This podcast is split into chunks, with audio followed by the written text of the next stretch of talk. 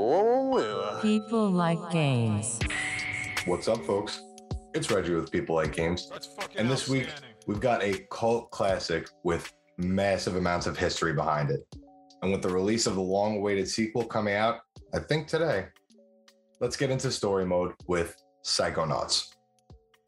This story starts with an absolute legend named Tim Schafer. Tim started his career in gaming with world famous LucasArts Studios, where his first big break came on Ron Gilbert's The Secret of Monkey Island, the first in a series of lauded point and click adventures, many of which are still praised as some of the best games of all time. Even here, we can begin to see Tim's strengths in storytelling and comedy within his games to build out a memorable world. Tim would continue working on the Monkey Island series, but his portfolio includes just a few more games that we've got to mention. Next came Day of the Tentacle, Tim's first leading role. Yet another point and click, but once again, hailed for its comedy and aesthetics. However, it did see a big improvement on the sales front. Schafer's first game as a project leader, though, would be the one to finally put his name on the map. Full Throttle released in 1995 and was expected to sell around 100,000 units. It ended up being the first game by LucasArts to break the million mark. Of all the games mentioned so far, Tim's next project probably holds the most cultural relevance today, and that's 1998's Grim Fandango. To be honest, all these games could get a story mode of their own, and let us know in the comments if you want those, by the way. But without sitting here praising Tim's mastery of the point and click any further, we should get back to the topic at hand.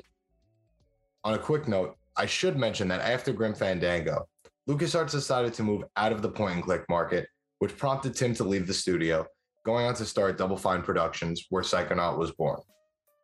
Funny enough, though, if you've played Psychonauts, you know that Tim would still move away from the point and click genre for his first big studio release anyway, looking to keep the depth of a graphic adventure now with the feel of a console game. The idea for Psychonauts actually came from a failed idea for Full Throttle. Schafer imagined a sequence where the main character takes peyote and his adventure gets a little bit psychedelic.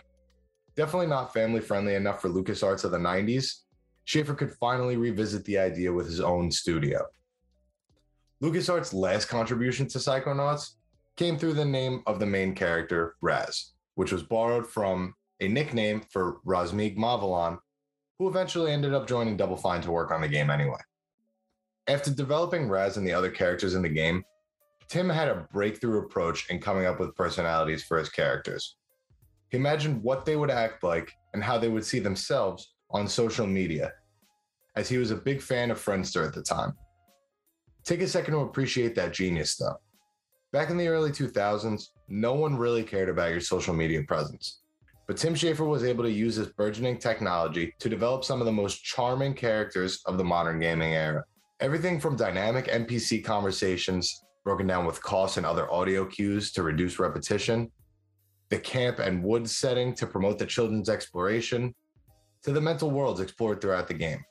All of this was meticulously planned to feed into each other, creating a sense of realism in an otherwise pretty fantastical world. So the concept is all there, and you've got a verifiable gaming genius with Tim Schafer running the ship. While it all sounds good on paper, it just doesn't run that smoothly for a brand new company. Internal strife, an office move, and Tim stretching himself just a bit too thin all contributed to the game being delayed multiple times over the years. There was even some strife with Microsoft, who was set to publish the game as an Xbox exclusive. After some back and forth, the game would eventually make its way to the console, but through Majesco Entertainment now. All of this stretched what would have been a two year development cycle into almost five. Fast forward to 2005, though, and you guessed it, Psychonauts is yet another Tim Schafer hit with critics. Yet again, he nails it on the comedy, particularly telling as he co wrote almost the entire game in dialogue with Erik Wolpaw. Another huge talking point was, of course, the ridiculous cast of characters that evolved throughout the story in a way most NPCs couldn't come close to, and were all truly standout characters. But you know, I mentioned the critics first because sales were not looking hot. Only around 100,000 sold by the end of 2005. However, the team was able to pump up the numbers in 2011 when Majesco's publishing deal expired and Double Fine gained full rights to the game. From there, it was ported around the block, and by 2012, sales had reached 400,000.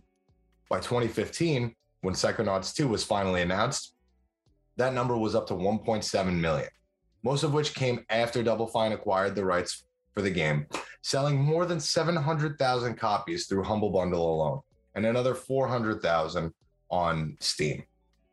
Over the years, Psychonauts has become the quintessential cult classic. Fantastic characters, a brilliant story, great humor. The game is just plain fun and accessible to just about anybody.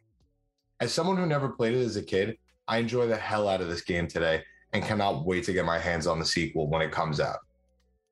That's all for this week, folks. Let us know how you like Psychonauts 2 down in the comments. I'll be back next week with another story mode. Peace.